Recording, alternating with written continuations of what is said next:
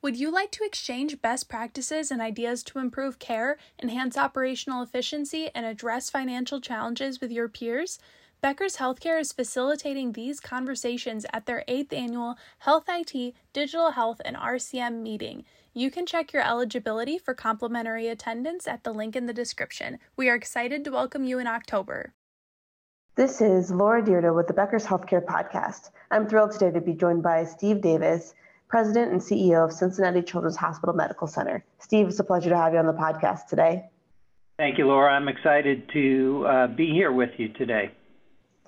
I'm really, you know, thrilled that you're on the podcast, and I'm glad that we'll be able to jump into a lot of different topics in healthcare, and especially thinking through what children's health means today. But before we dive into my questions, can you tell me a little bit more about yourself and your background? Sure, Laura. So I am a pediatric critical care physician by training, and I spent the first half of my career really trying to understand how to be a great uh, ICU physician and then how to run great intensive care units.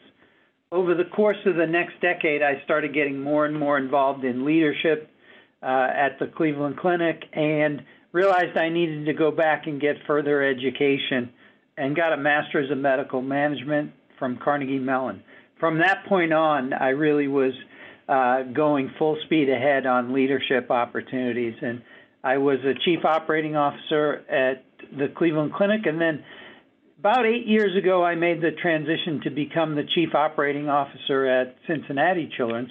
And for about the last year and a half, I've had the pleasure of being the CEO of what I think is one of the finest hospitals in the world here in Cincinnati. Well, that's fantastic to hear. And, you know, I, I, love that you were able to really embrace that career from going from the clinical side now to operations and, and now running uh, Cincinnati Children's Hospital Medical Center. From your perspective, what really makes the hospital unique and special, and why was it so important for you to uh, be leading uh, such a great institution for pediatric care? Laura, I'll start with the second uh, part of your question first the reason it was uh, so important to me to have this role is that I've spent my whole adult life trying to focus on making things better for children. And at each stage of my career, I was aiming for greater and greater impact. And to impact the future of kids, there really is no other place uh, that has more potential than Cincinnati Children's. What makes us different and special is about a hundred years ago, one of our uh, actually board chairs, I think at the time, made a very large donation and created the uh, Cincinnati Children's Research Foundation, and it was a donation from William Cooper Procter, who uh, was part of the Procter and Gamble uh, fame, and that uh, development of the Research Foundation sent us on a trajectory much different than almost any other children's hospital, with the exception of uh, a couple of the the ones on the East Coast like Boston and Philadelphia. We are the second or third largest children's hospital in the country, and we're in the 49th largest metropolitan market. The reason we've been able to grow so successfully is that our research foundation has been making ground breaking uh, research developments for decades. That's allowed us to attract world class faculty and allowed us to bring in patients from all 50 states and 58 countries. That's amazing to hear. What a great accomplishment, and certainly outstanding to have such a great facility here in the United States and, and in Cincinnati as well. Now, given your spot as president CEO of Cincinnati Children's, what are some of the opportunities you see, especially focused on pediatric care and improving? And then, uh, what are the headwinds that you have your eye on right now? So, Laura, you may have to cut me off on the opportunities part because we are at a period of tremendous advancement in our research foundation. Uh, just as a simple metric, when I came eight years ago as the COO, I think we had gotten about $190 million in external funding from the NIH and other funding agencies. And in this current year, we will surpass 300 million in funding. What's more important than the total of the funding are the kinds of discoveries that are made here. And just a couple of recent ones uh, to highlight the kinds of things that happen here. Our scientists discovered a super antibody that will open the door for new vaccines and new therapies. And we have a long history of vaccine development here, dating back to Dr. Sabin and the development of the polio vaccine, to the development of the rotavirus vaccine, our work on the COVID vaccine, and our work on the RSV vaccine. We have the only pediatric vaccine trials unit in the country funded by the government. There are 10 of them, nine are in adult hospitals, one is here with us. Um, other kinds of developments, like our work, uh, Dr. Pestian, who leads our Computational Science Center, has worked with Oak Ridge National Labs to combine clinical data sets with publicly available data sets and is looking at being able to predict which children are most at risk from mental health conditions. And our cancer and biology uh, uh, department has helped advance proton therapy to the point where we are the only place in the world right now doing flash proton therapy for kids with cancer. And it was well more than a decade in the making, uh, led by some of our really exceptional cancer docs. So those are just a few of the kinds of highlights that happen at a place like this and why I'm incredibly proud to be the CEO here. The headwinds that I'll highlight are some that I think everyone is facing. We have uh, workforce challenges like most other places. The pandemic didn't cause them. We were already seeing a shifting demographic in the U.S. with an older population, fewer people going into healthcare, and then the pandemic certainly exacerbated that. We're fortunate that we are one of the uh, great places to work. I think um, Forbes magazine had us as the number 10 on their list of great places to work which allows us to attract candidates from around the country. But I'd be lying to you if I said we didn't have workforce challenges. The other headwind is actually a positive for the state and for the people in Ohio. Uh, the governor and his leadership team in Ohio have done a phenomenal job of onshoring uh, companies. A major investment by Intel to open up a microprocessor factory in Columbus was a $20 billion investment that is leading to many other companies coming back to Ohio. While that is great for our economy and the people of Ohio, it's going to create even greater workforce challenges. And then within pediatrics, there are even uh, more significant workforce challenges. When you look at students coming out of medical school these days, they can owe easily over $200,000 in school loans by the time they finish. And many of the pediatric subspecialties are the lowest paid of all of the medical specialties, which is leading to fewer and fewer medical students choosing some of the pediatric subspecialties. There are already significant shortages in many of those areas nationally. We are faring pretty well here in Cincinnati, but the future is not bright for pediatric subspecialty trained physicians unless there's some significant changes in how they're uh, paid. That's a really great point and just so fascinating to think through how, you know, the workforce has evolved over the years and particularly where it's headed. Now, as you mentioned, obviously there are certain things that you can do um, in terms of the, the pay and whatnot in, in other areas you can't control, but when you think about your pipeline, you know, how are you planning for the future? What do you really see as being incredibly important to be able to recruit and retain the pediatric subspecialties that you need within Cincinnati Children's? So you mentioned pay, and that's really only one element of uh, what it takes to be a great employer. We certainly have an excellent panel of benefits for our employees, and that is important as well, but one of the most important things to be able to recruit, develop, and retain the best talent is to have really strong leaders throughout the organization. So we've made and continue to make significant investments in developing uh, leaders from our frontline leaders all the way up to uh, the top. When you look at why people leave companies, most one of the most often cited reasons is that uh, they do not enjoy working for their boss. So we, we want to make sure that we have strong leaders at every level of the organization to make this be the best place to work.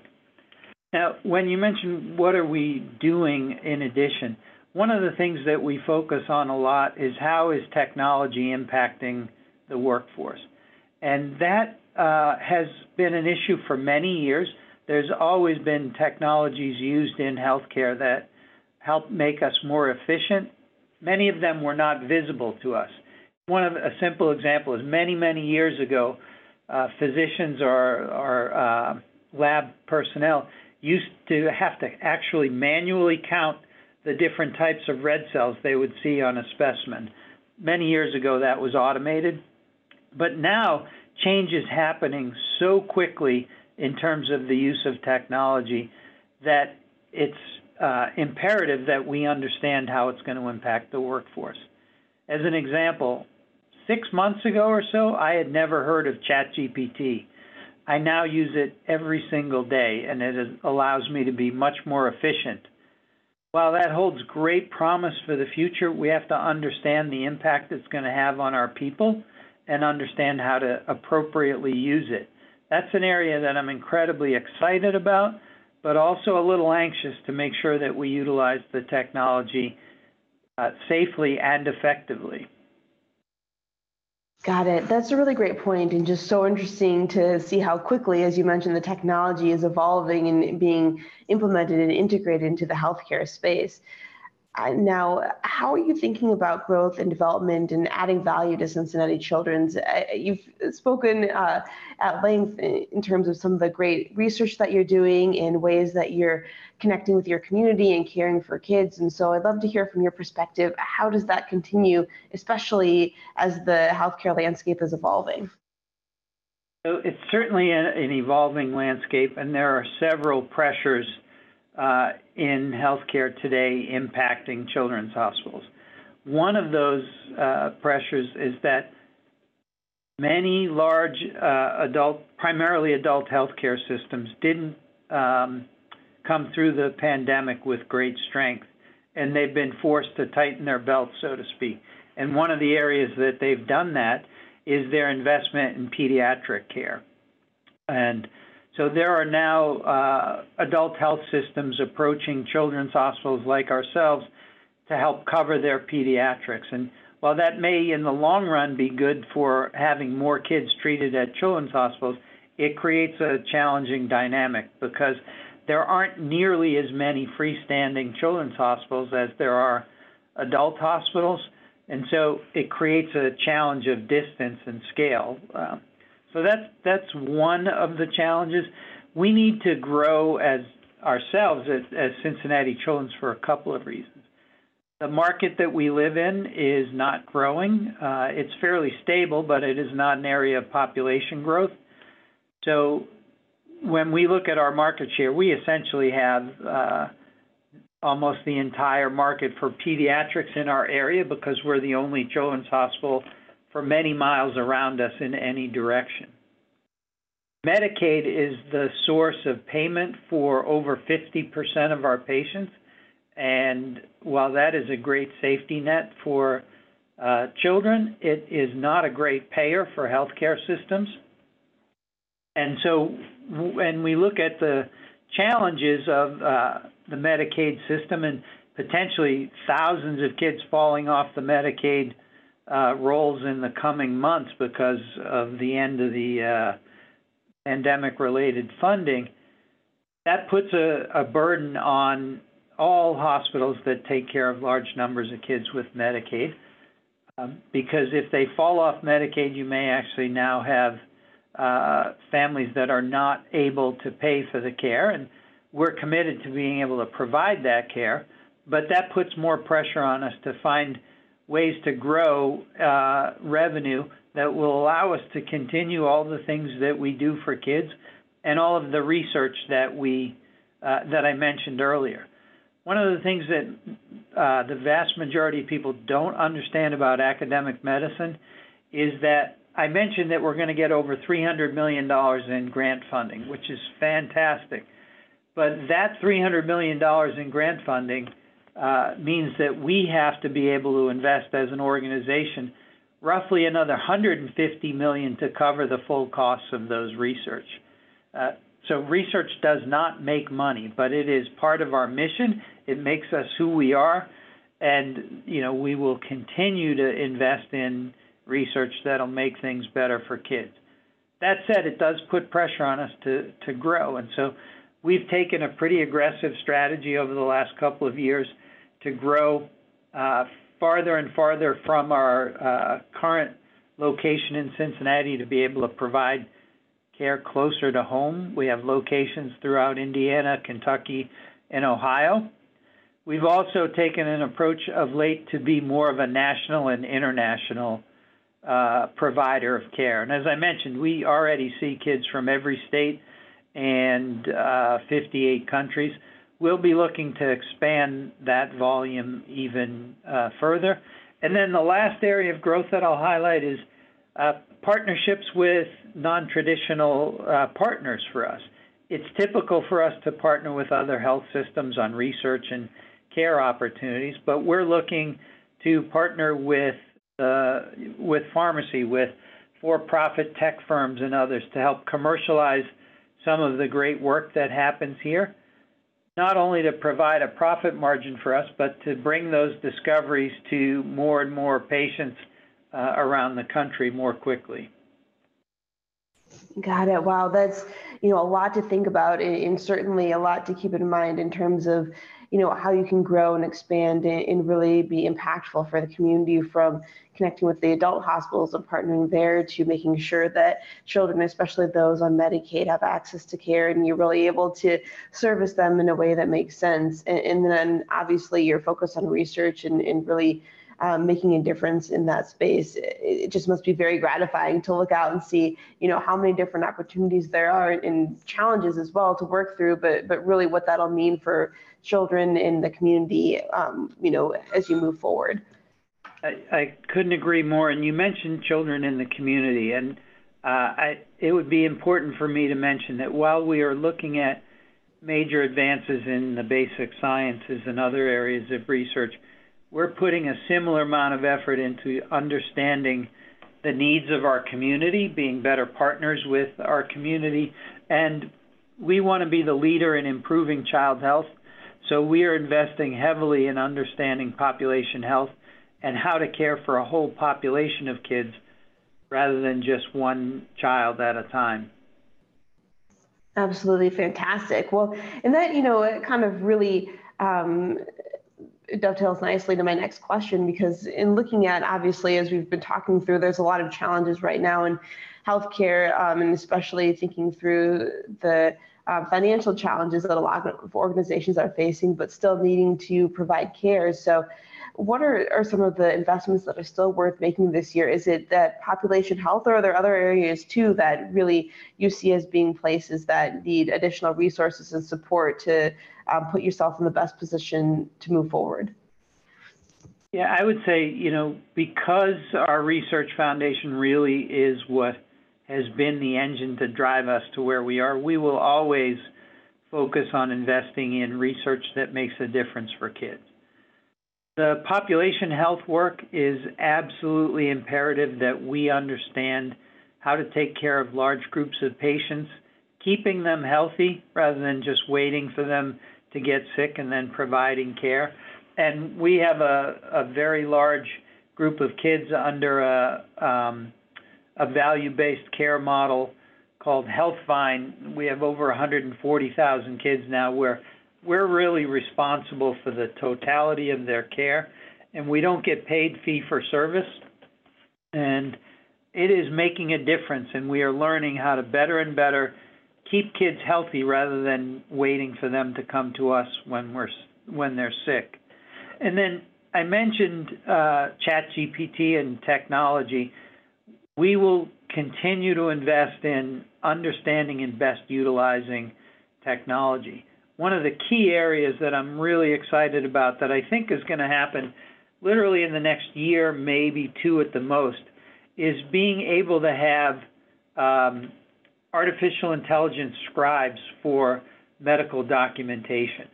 The average doctor or nurse spends a couple of hours every day that they work on a typewriter. If we could get to the point where uh, there's an ambient technology in the room listening to the conversation and then filling out the, the medical record and then having the provider just um, edit and co-sign it, we could cut their documentation time by as much as 80 to 90 percent and that already exists today. There are companies that do that uh, for smaller organizations uh, than a place like ours. But really, in the next year or two, that'll probably be available uh, on a wide scale, and that will do more to improve the quality of care than almost anything we could do. If we can have somebody get two hours back in their day to spend more time talking to patients and families, examining them, teaching their uh, residents and other nurses, that would make a huge difference. In addition, it would increase the accuracy and it would allow um, the physicians and the nurses to actually pay much better attention to uh, their patient. Now, I wonder if the last couple of times you've been to a doctor, they've been typing while you're talking to them. I know most patients find that off putting, but if they're not doing that, they then have many hours of documentation to do when they're done. So, that I think is one of the areas that we will see literally in the next year or two that will have a huge impact on morale, productivity, quality, safety, uh, you name it. Absolutely. I think that's a really great point. And, and, you know, I love that kind of focus on being able to bring the patient and physician or, or nurse connection back together, um, you know, it's been so fascinating to see how technology evolves and really exciting at the possibilities. Now, before we wrap up our conversation, I just have one more question for you. Where do you see things headed in the future? Um, what are, are some of the additional growth opportunities or any other areas that you really see for yourself or your teams at Cincinnati Children's is going to be a vital part of success going forward?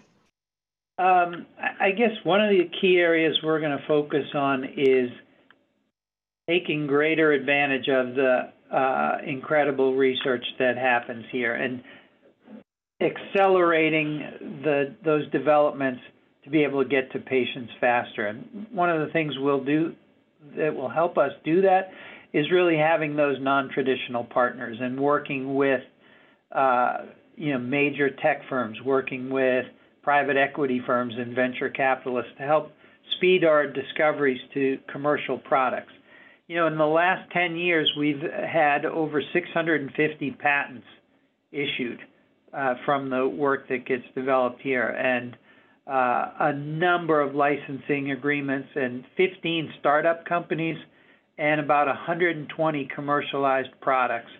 And that's without a major focus on that aspect of it. We are now realizing that that's a huge opportunity not only to benefit more patients more quickly, but to add another source of revenue that will allow us to invest in those mission driven things that uh, make us who we are as an organization.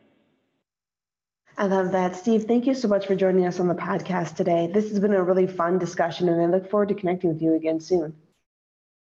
Thanks, Laura. I'd be happy to talk to you at any time.